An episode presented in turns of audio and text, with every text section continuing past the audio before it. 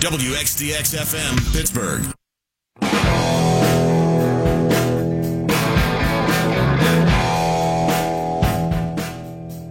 If you thought the Penguins were going to beat the Washington Capitals in the playoffs in perpetuity, well, that was a nice thought. And until the Capitals beat the Penguins, I was never going to believe they could. But these three series between the Pens and Caps over the last three springtimes have been as close as hockey can get. The Penguins won 10 games, the Capitals won 9. The Capitals outscored the Penguins 52 to 50. Last year's series went 7 games. And in the other two series, which both went 6 games, game 6 was decided in overtime, which means each could have easily gone 7 games. Like if Tom Kuhnhackl shot bounces in instead of out. It was that close. These teams have been that close for three years. And don't forget, in the regular season, the teams were separated by just five points. This season might have been the closest matchup between Washington and Pittsburgh in the history of the rivalry. Losing to the Caps is disappointing, but not a disgrace. Look at their talent. They're a very good hockey team. But the Caps need to not feel like beating the Penguins was their Stanley Cup. Because if they do, they have zero chance to win the actual Stanley Cup.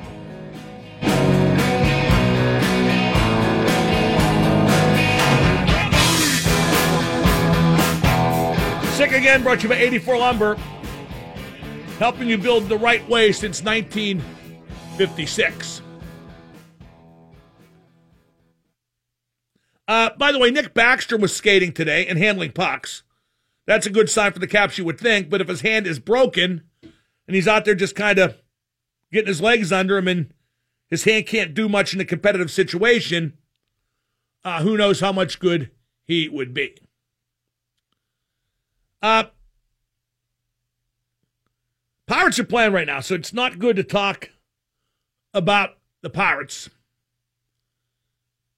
I, I, I'm, I'm disappointed, though. I know people don't look to me for Pirate talk. And I don't look to you for pirate talk. That's for damn Skippy.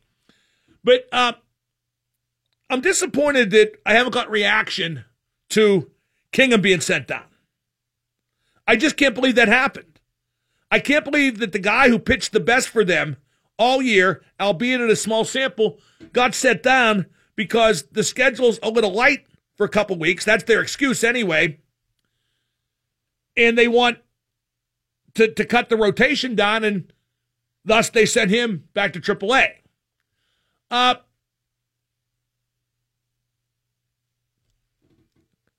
I always say use your best players. Period. Use your best players. Nick Kingham's one of their best pitchers. And they sent him down. And it's not about the paucity of games, the light schedule. It's about not wanting to start his service clock for as long as possible. 412 333 9939 is the number to call. I give Zach Aston Reese credit for talking to the media today. That's all over Twitter now that uh, Tom Wilson did not reach out to him after fracturing his jaw and concussing him. I give him credit for coming out and talking because he, you know, still has the jaw kind of clamped shut. He's eating smoothies. What do you say? Smoothies, ice cream, and soup. I'm assuming not all mixed together. Let's go to Racer X in the car. Racer X, you're on with Double M. Good day, Mr. Madden. Right. I think the defining moment of the last two years, without a doubt, is the hiring of Coach Sullivan. Because yeah, yeah. Goodbye, happened. goodbye. That that's you're not understanding what defining moment means. Defining moment is something that makes everybody stand up and cheer, and it's shared by a group, specifically the group at PPG Paints Arena. Maybe I should have worded it in a way that dummies could get. But, but you know, turning point would be hiring Mike Sullivan. Defining moment is different. I'm talking about what's what's remembered by the masses. Let's go to Maverick. Maverick in Annapolis. You're on with Double M. Hey, Super G, how you doing today? Terrific. Got to ask a question. I think the Super G might be able to answer, and that's the past two years of winning were awesome. Past two years, I'm sorry, and now that we're out in the second round with less than a uh, less than six games and an extra month of rest, will we be able to say that fatigue will not play a factor? Well, well, you, certainly season? that's what uh, everybody's hoping. Uh, I will say, you know what the worst case scenario would have been? if they would have got to the third round or even the final and lost. Because right. I, I think if they would have got that far and lost, then the fatigue would have been there next year with no reward to show for it. Uh, I, right. I, I think next year, given the hunger that will emanate from from from you know losing in the second round, losing to Washington too, I think they'll come back uh, really raring to go, uh, physically and mentally. I think mental's a, a big part of it too. I think they had just played enough hockey. Could they have regrouped and done well in the conference final, yeah, they are the def- they were the defending two-time defending Stanley Cup champs, but uh, it's just such a grind. It's such a long two months. Let's go to Justin and Dormont. Justin. Justin, are you there? You're not. Let's go to Mike in Rochester. Rochester, you're on with double M defining moment for me definitely is uh, Fleury handing Murray the cup. Yeah, that that's not it. Goodbye. Okay, no more defining moment calls after this segment. No more. Stupid. Defining moment. That didn't determine who won or lost. It didn't define anything. Everybody wants to like make out with Fleury or Cole. And don't get me wrong, nothing wrong with that for women or men, they're both attractive guys. They're both married. So that's a little weird. Well, not really. It's a free society out there. Free love. That's what I say. Let's go to Brandon on the turnpike. Brandon, you're on with Double M. Good day, Mr. Madden. Good day. Uh, defining moment for me was Game 6 in 2016. Matt Murray getting the start over Marc-Andre Fleury in Tampa Bay. It showed that Sullivan had the confidence in. Yeah, that's not a defining moment, but it was a big decision. Thank you for the call. See, no more defining moment calls because you don't understand what defining moment means. Defining moment is something that happens in the blink of an eye that changes the course permanently. Not something that Mike Sullivan thought about in the back room and talked over with his coaches. Not Fleury handing the cup to Murray. That's fanboy gibberish. It's stuff like the Bonino goal and the Kunitz goal. And shame on me for challenging you to come up with interesting content because uh, every time somebody like me, a real radio demigod, and that's what I am, anytime somebody like me answers a call, a professional is putting the show in the hands of an amateur. And really, this segment is the defining moment of, uh, of stupid topics, I think. 412 333 9939. Okay, let's go with this. Here's a way to get you riled up. Who should be elevated? Who played a minor role this year or was in the minors this year that should be elevated to a bigger role next year? And who should go? Who should Rutherford deal, cut, take out behind the barn and shoot? It's kind of like the Clash segment. Who should stay and who should go? 1059 The X. Super genius, Mark Madden. Hey, I wanted to ask why my cat talks in her sleep. Cats are weird. One time my cat didn't eat for three weeks. I didn't feed her. The X at 1059. Here's an example of how people either don't get it or don't remember. Uh, Diane was responding to my choice of Nick Bonino's overtime goal to eliminate Washington in 2016 as the defining moment for the Penguins these last three years.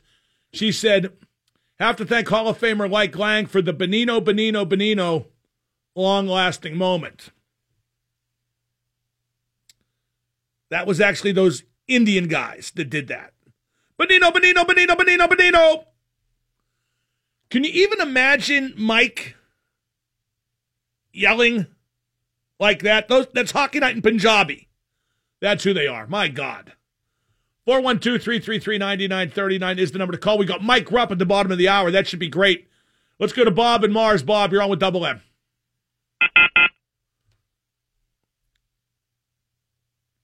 Let's try dead air for a few minutes.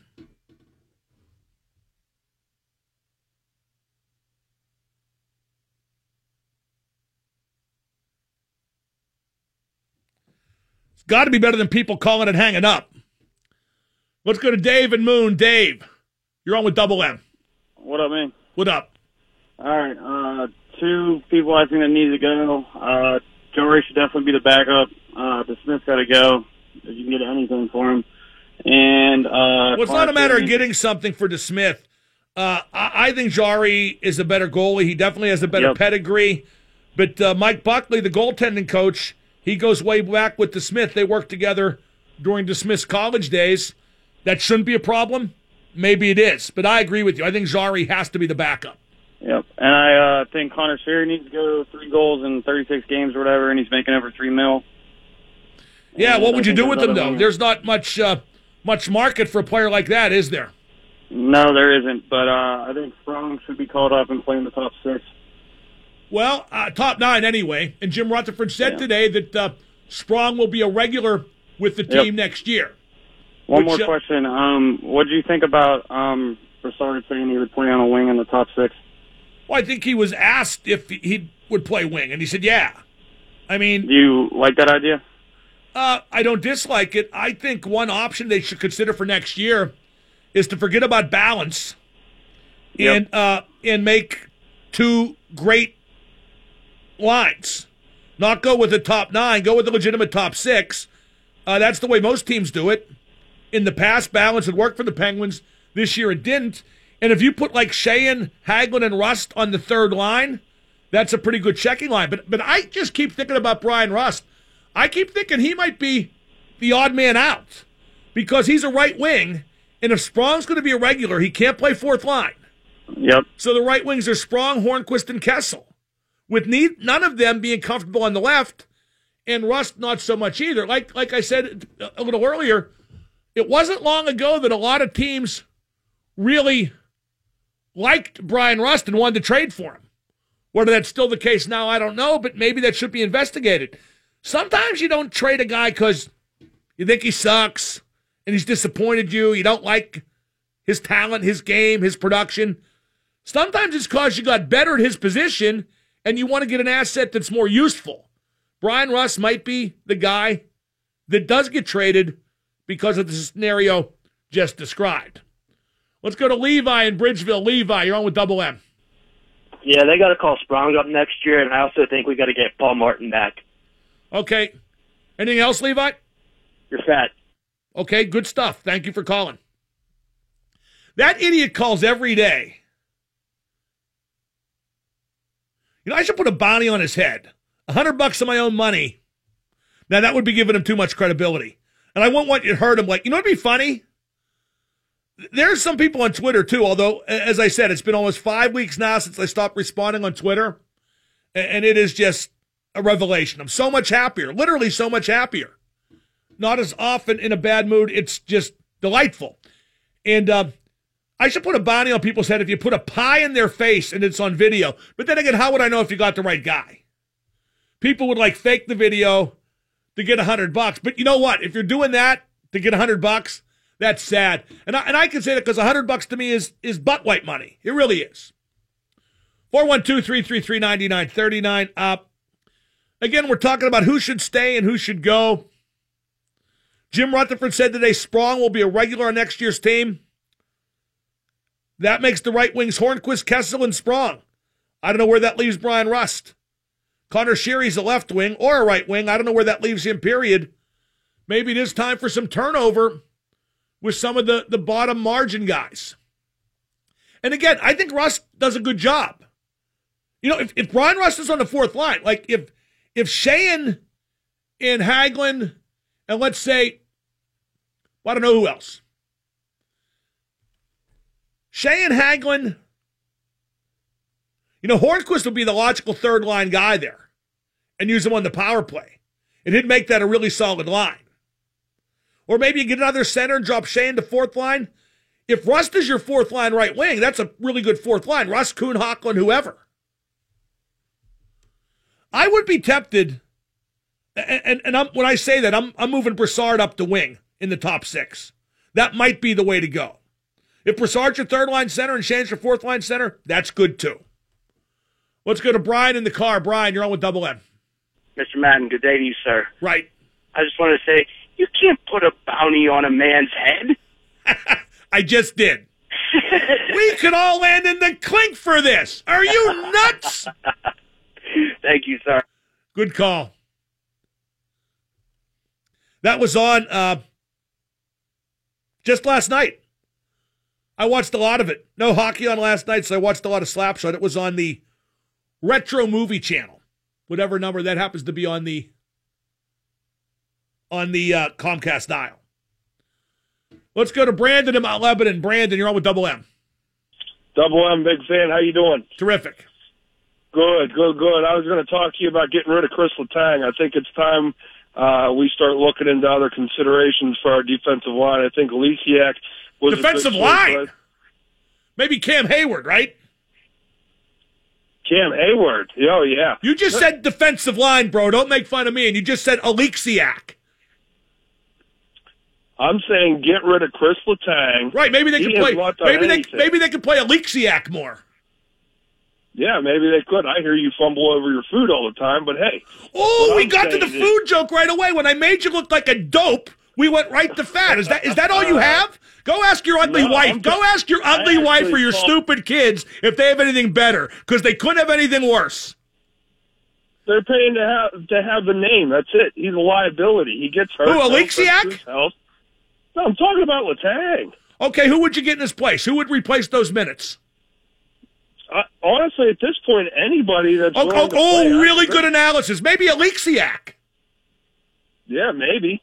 Bro, seriously, you're seven, yeah. bro, bro, bro. Here's the thing: people who want to get rid of Letang never disappoint me because they don't have a reasonable viewpoint as to how to replace it. You just said anybody, anybody would be better, and that's just not true. It's just not true. Goodbye. Give your ugly wife, your stupid kids, my regards. And you know what? Here's the worst part. As a husband and as a father, the ugly wife and stupid kids all feel they should be doing better than you. Let's go to Mark and Irwin. Mark, you're on with Double M. Hey, Mark, I wanted to get into this conversation. Now, I don't know who they could get. I think you've mentioned some guys that are potential uh, to, to leave in Sheary and Rust. I'd even throw Brassard in there, maybe. I, I don't think they're going to, but go ahead. Well, and what I'd like, and, and, and I'll say what I'd like them to get, and you'll say who, but I would like to see a Dumoulin type defenseman. In Okay, who? I mean, there aren't that many know. of those. Yeah, there there aren't there, many, there, there is give up a there lot. aren't many great defensemen in the league. There aren't I many. know. There are many. Not. I mean, Dumo's not great, but he's a legitimate top pair defenseman. There aren't even that many of those in the league, brah. Yeah, and I like Letang. I like pinching the defense, but we've Well, got. I, I wish they would do it a bit more selectively. Yeah, I think we need a guy that's uh, a two-way. Uh, you know, we're slowing down. The team's getting older, and you know, you, you see Rust and Sheary trying to, you know, skate through the zone, and they get knocked off the puck really easily. I don't know. I, I mean, that worked for a couple. Well, no, of years. Rusty doesn't get knocked off the puck very easily. When I say they might want to consider trading Rust, it's because they just have a lot of right wings, and because he doesn't score. Not as much as his skating and skill give him the opportunity to do. Let me. Um, we're going to break now to get ready for uh, Rupper, but let's go over the notion of getting rid of Letang because some of you want to do it. I wrote a blog today saying that's a bad idea. Tell me what you think you can. You see, here's where it just blows you up. Tell me what you think you can get for him, and tell me what replaces him. Who, what kind of defenseman, the minutes. Because Hainsey's gone, Daley's gone. And that was kind of fluky anyway. Those guys playing that well in that situation. Especially Haynes. I love him, but he's never played better than he played during his run with Pittsburgh. Played pretty good this year in Toronto, too. Maybe he just needed to get rich. Rich! But but tell me how you replace Letang and what you get for him. Because here's the funny part. You'll also have, and everybody who wants to get rid of Letang doesn't have a legitimate idea beyond that. Here's what you hear all the time He stinks. Anybody be better? Okay, what are you going to get for him? Well, I don't know. Maybe that Erik Karlsson? Well, one thing, Karlsson's a free agent. For another, if Letang stinks, why would he be worth that much? Anyway, Rupp up next, 1059. This is Chris Letang of the Pittsburgh Penguins. You're listening to Mark Madden and the best hockey talk on 1059 DX. Joining me now, former Stanley Cup champion with New Jersey. Played for the Penguins. He's now with the NHL Network and AT&T Sportsnet. It's Mike Rupp. Uh, Rupper, why did Washington beat the Penguins? If you could narrow it down to a couple big reasons, what would they be? Um, I think the big reasons would be that Washington had a different mindset this year. They weren't mentally fragile, and for whatever reason, they seemed to kind of push back in, in times where in the past they wouldn't. And I think that they're the way they addressed it. You got to give them credit uh, in that area. Um, and then on the other side, I, I think that there's some things that come into play, and, and you don't ever want to use those as excuses, but uh, they did play a part in it. With Penguins are banged up, key players were banged up. Evgeny Malkin, Phil Kessel, um, you know, it, and that's gonna that's gonna pay a toll. We know how important those guys are, and um, Evgeny Malkin was on an absolute tear for parts of the season. Phil Kessel for a good portion of the season was probably the team's MVP and Sidney Crosby was was was great all the way through. And and and when you don't have, you know, two of those three guys at their at their best, it's, you're going to feel it because they're such a huge part of this team, and, and they make everybody around them better. Now you didn't mention goaltending. I might say goaltending was the single biggest reason. Uh, Murray was okay, but Holtby was brilliant. And that's something, Rupper, because Holtby did not have a good season. He really regrouped for the playoffs, didn't he? He did. He did. He once he, you know, that's one of the things, and uh, you know, you always leave it up to some people in each fan base to be knuckleheads. And I got into it with some on Twitter from the Washington uh, fan base at the beginning of the playoffs when I was I was questioning their call with Phil Grubauer going in, and um, just thought to myself, well, where, where's where's your goal here? I mean, this team, the Washington Capitals, had a ton of pressure: a to get by the Pittsburgh Penguins, and b to get past the second round. And my thought process was, if you're going to win a Stanley Cup, you have to have Braden Holtby in net. So you can go Phil Grubauer for a game or two, but at that point, Braden Holtby's game wasn't that far behind. He was actually playing pretty decent down the stretch. Um, but every game since he went in, he's gotten better. Uh, every single game, he's getting stronger and stronger. It looks like the Braden Holtby that's won the Vezina before, and um, that's a position that, yeah, you're right. It, it, remember, was outplayed, and uh, he's outplayed by a guy who – kind of had to recalibrate things at the end of the year, and uh, that's a that's a, a point of uh, reference that they certainly had in their favor in this series. This is always going to smack of excuse making, Rupper. But were the Penguins fatigued after uh, 307 games over the last three years? They had to be, right? Yeah, yeah, I, I would think so. I would think that they. Um, I think a lot of it's maybe, again, we've talked about it before I was never in that situation. I haven't won two cups in a row. I haven't been on that that long of a, a haul for those two years in a row. So these guys are kind of in, you know, uncharted waters as far as a lot of guys in the league. So uh, those are the guys. You know, I don't know if you'll ever get the answer that yeah, we were we were physically fatigued, but I would think from a playing standpoint and things that I've experienced in the league, mental mental fatigue is a real thing. So I think that that you know is, something that just if you don't if you lose a little bit of that edge in the mental department, it, it shows a lot on the ice. And uh, I don't know. I, I I still thought that team, even going into Game Six, was going to come back and at least force the Game Seven. Um, but you got to give a lot of credit to Washington because they had that edge. They had that mental edge. Whenever it looked like, you know, they were starting games on time. They're getting early goals often in this series. And even when the Penguins would fight back and battle back, and it looked like, oh, here we go, the same old Capitals, they would they would they would punch back, and we haven't seen that in the past. So, yeah, I, I think fatigue had a factor. Maybe uh, from at least my standpoint, I, I would guess mental fatigue at times, but we also know that the guys, like we mentioned, were banged up, and physical fatigue, I'm sure, had something to do with it. Did the Penguins' style of play become predictable, Rupper? Specifically, all the pinching and the D jumping into the play all the time. It seemed like the Caps had the answers.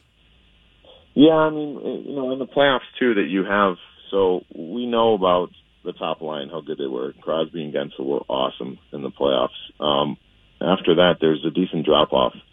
So I think at times maybe when you have those instances, you you need D to get involved and kind of generate offense, and uh, you got to find a way to to do that. And they got caught a number of times doing it. I mean, we saw a number of breakaways that shouldn't happen come playoff time. They were happening, but a lot of it was because you're trying to push the the envelope in the offensive department. And if offense was was coming at an easier rate for the Penguins, they probably wouldn't have to respond in that way. So, you know, you you can live and die by the pinch sometimes, and uh, and it bit them this time. How did the Capitals slow the Penguins down? Because I think they did, Rupper.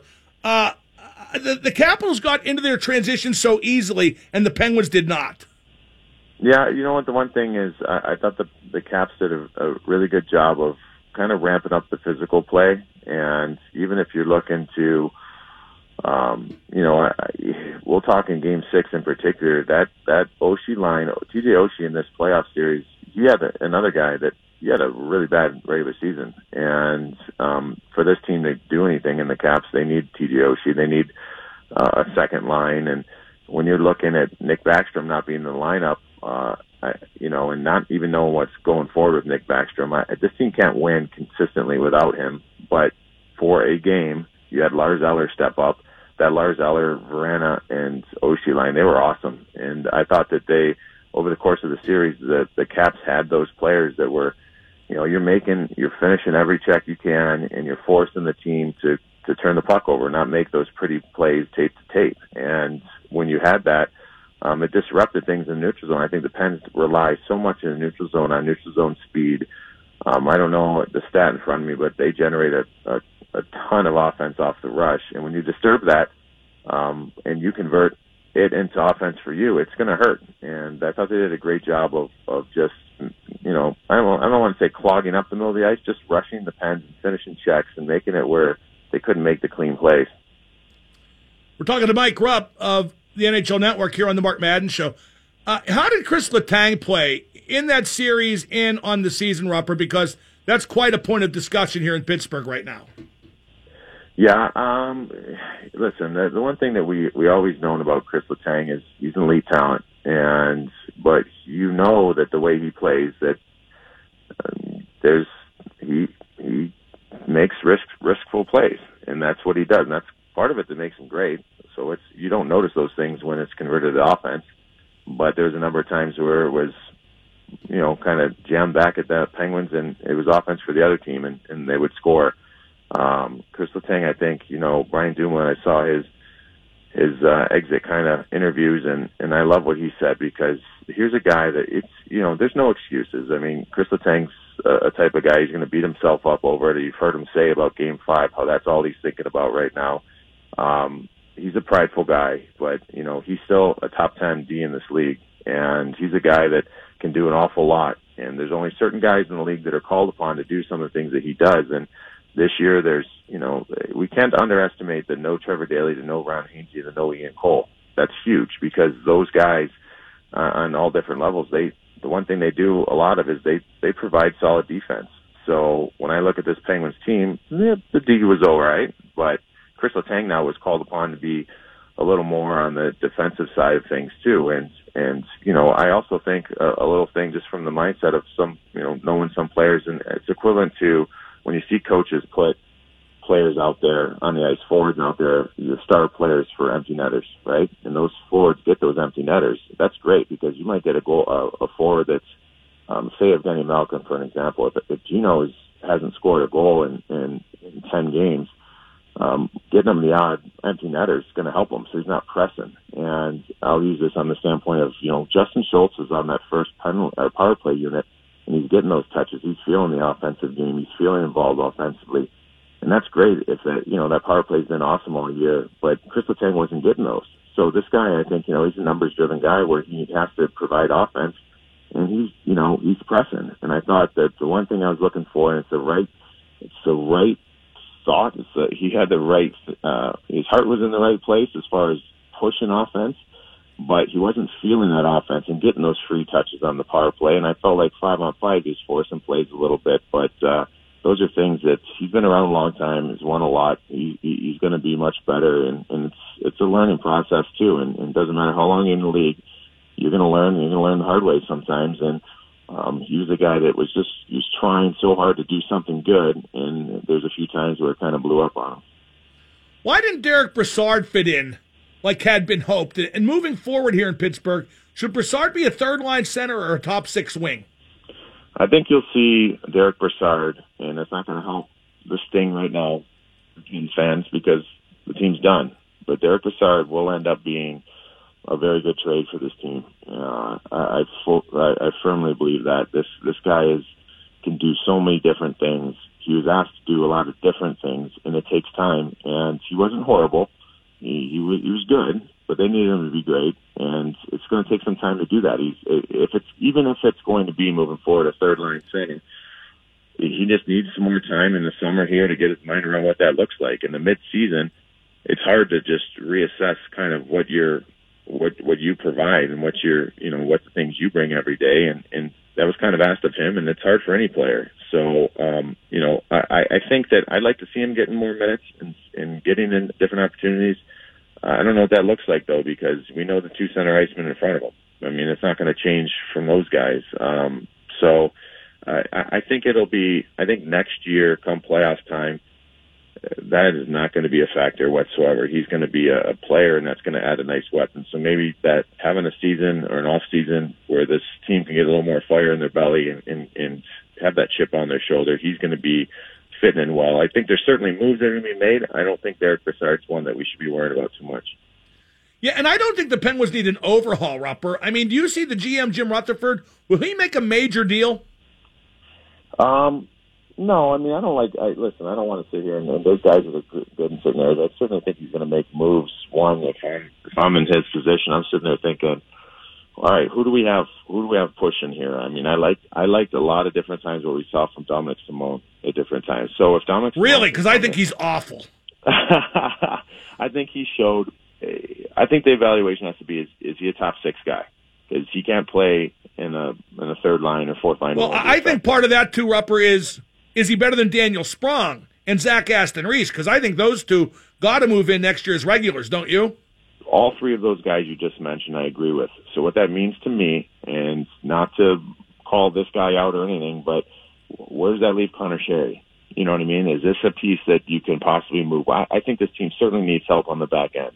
So can you leverage uh, Conor Sheary or something to help do that? I mean, the kid's got two Stanley Cups, which is very valuable to other teams. Um, you got to, you know, this this staff and, and scouts and, and Jim Rutherford will sit there and they'll discuss where all these players are, the Sprongs, the the Simons, Aston Reeses, where can they fit in, and if they do fit in, that makes some other guys expendable. And uh, I think that those are going to be some of the moves that you possibly see. I don't see anything really huge, but those moves could pay uh, good dividends as long as those kids are ready to take the next step.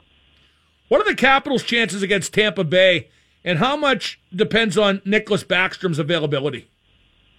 I would say if Nick Backstrom is not available, this team has no chance in beating the, the Tampa Bay Lightning. And I just think this it's no knock to them. The Tampa Bay Lightning have been unbelievable the way they they did, they flipped the switch because they were not good down the stretch. They were not good a lot of the series against the New Jersey Devils.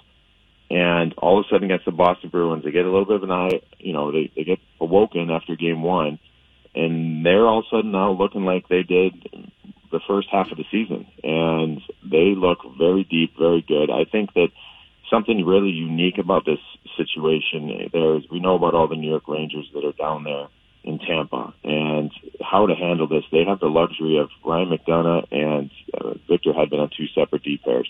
So you have the luxury of not really being too concerned when the other team's top line's out there, as long as one of our two, uh, our top four deep pair, you know, guys are out there on the ice. But also from that Ranger standpoint, the New York Rangers played the Washington Capitals five times in the OV era and had a lot of success in those playoff series. And um, five series is a lot. And in those series, you've had Ryan McDonagh, Dan Girardi, Anton Stralman, uh, Ryan Callahan. They've had that objective of, hey, shut down Ovi, and they've had success doing it. So not that they're going to be able to shut him down. Ovi's playing great, but if you get any keep any thumb on Ovi and not allow him to dominate, you're going to have a great chance to win the series. And they're so deep. I just don't see how this Washington team can really match up to them. Real quick, Rupper, who wins Game Seven tomorrow night between Winnipeg and Nashville? I got uh, I got Nashville in this one. I I don't I'm baffled at how the each team um, their home ice has been so good all year, and all of a sudden it seems like it doesn't matter. But I just have a feeling that the only time home ice really matters in the playoffs is in game sevens. Um, the record is, I think I saw 100 to seven, uh, 70 as far as uh, series wins and losses in game seven at home. Um, I just feel like Nashville is going to be, uh, they're going to be locked, locked in. And if they're committed to playing a tight game, they're going to win. If they're not, if they, if this game goes more than five goals, you know, accumulatively, Nashville's going to win that game. If it's, or sorry, Winnipeg's going to win that game. If it's five goals or under, Nashville's all over it. So I got the Preds. Rupper, great stuff. We'll talk again. Awesome. Thanks. That's Mike Rupp. He's brought to you by Auto Palace Porsche. Make every day a Porsche day with the new Macan. By the way, correction.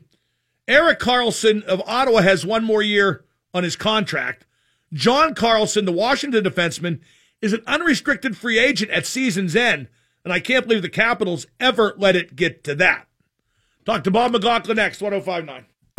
And now the super genius, Mark Madden. Yeah, the intensity and the talents. Hey, what's up, Mark? Big fan. Adults don't want kids to be funny. I'm immature, so I don't count. The X at 1059. Double M on the X. I'm joined now by Bob McLaughlin. Bob, uh, let's talk about some of the things that were said today at the Penguins uh, breakup day. The last day they addressed the media, they cleaned out their lockers. Jim Rutherford said Kessel was hurt. And it affected him. Mike Sullivan pointedly said Kessel was banged up, but uh, no more than anybody else, and it didn't affect his play. Uh, quite a contradiction there, and definitely Mike Sullivan putting the heat on Phil Kessel. Yeah, absolutely. I think you're seeing two different personalities there. Uh, a guy that's uh, pretty nice and has to deal, you know, with the whole team who, and I'm talking about GMJR right now, who's a businessman. Uh, he's got, you know, certain relationships with these players. He has to deal with them quite closely. And then you've got Coach Sullivan also has to deal with them quite, quite closely, but maybe doesn't powder things like maybe some other people do. And he had a message to give and he gave it. And yeah, I, I'm not sure what good the message does now, though. Do you? Well, he's still going to be a Penguin next year. I mean, unless there's something that we don't know about. And I, I think Kessel will be here next year, so maybe he expects more out of him. And like you said, I think that maybe the con, uh, the uh, um, communication between the two has to be better if there's a problem. Well, there. no, I said that about Sullivan and Letang, and, and Sullivan gave Letang every excuse today due to injury, which I think is correct. I don't think Tanger ever quite recovered from the neck surgery like he wanted to and will. And uh, I think he underestimated the recovery time and process, which Sullivan confirmed after Letang talked about it. But uh, well, dealing with Kessel though, in the past you've said that you know he's a coach, not a coach's nightmare. I'm paraphrasing. Oh no, no, he's a coach's nightmare. Uh, he he doesn't play like any coach wants a player to play. Right. He So- plays a totally unique. uh, He it's like he's playing deck hockey out there on the ice. He doesn't hit anybody. He doesn't block shots. He, he's a good forechecker and he skates hard both ways. But he's just so far removed from the cookie cutter version of hockey players that coaches prefer. Some players have, you know, one or two things that make them differ from the way a coach wants and the way most players play. Kessel has maybe not dozens, but maybe not far from that. He's just a different cat and a different kind of player. And even if he's great, which he is and was during the regular season, he's going to frustrate a coach and clearly has done with Sullivan. Well, that frustration then may manifest itself in something like Mike Sullivan said today. And maybe it is simple as just getting a message out about he expects more or expects him to play more or, or play no, better. no, no. You see, you see, that's my point, Bob. There's no rhyme or reason to what Sully said because it won't change Phil. Phil is going to play like Phil plays, and if you're not prepared to deal for it, get rid of him. I would be prepared to deal with it because the good far outweighs the bad and has done during his time here in Pittsburgh. But he's doubtless going to frustrate, period. then maybe it's just as simple as that's the way Mike Sullivan felt. He doesn't care if Phil hears it or doesn't hear it. And he's, you know, he was just doing clean out day and saying it, It would like have been easier to say nothing. It would have been easier to say a lot of guys are banged up. Phil was too. Period. But but to say, uh, let me see if I can find the exact quote. Uh, and I can't find the exact quote. But he, he pretty much said that uh, Kessel was dealing with was not dealing with anything punishing and, and affecting his play, right? Uh, that's pretty much it. I mean, whatever it was, it came down to however he played. Injury was no excuse. There was nothing there that was keeping him from playing the way he should have been playing. Bob, uh, Jim Rutherford said Sprong is going to be in the lineup next year, going to be a regular. Think Sullivan agrees? Um, that's a really good question. Uh, well, the way they're they had different takes on Kessel, maybe they've got different takes on Sprong also. I mean, I would love for the you know GM Jr. Uh, I'm glad that he thinks that because I think a lot of Penguin fans think that also. And if he gets some comfort level, he can do some damage with the Penguins in the big club. But maybe Mike Sullivan still sticking to his guns that he doesn't like what he hears or sees from his play down in Wilkes-Barre, and he's not going to get that until he earns that. Well, yeah, but but some guys are better players at this level than at a lower level. And goal scorers are often that type of player. I think Sprong and Zach Aston Reese absolutely have to be in the lineup next year. That's Bob McLaughlin. He's brought to you by 84 Lumber. Oh, here's the exact quote Sullivan on Kessel's injuries. It was nothing significant, I can tell you that. To repeat, it was nothing significant. I can tell you that, unquote. 412 333 9939. You know where I get the most aggravated? When I'm driving. I'll get into that in just 30 seconds here on 1059 The X.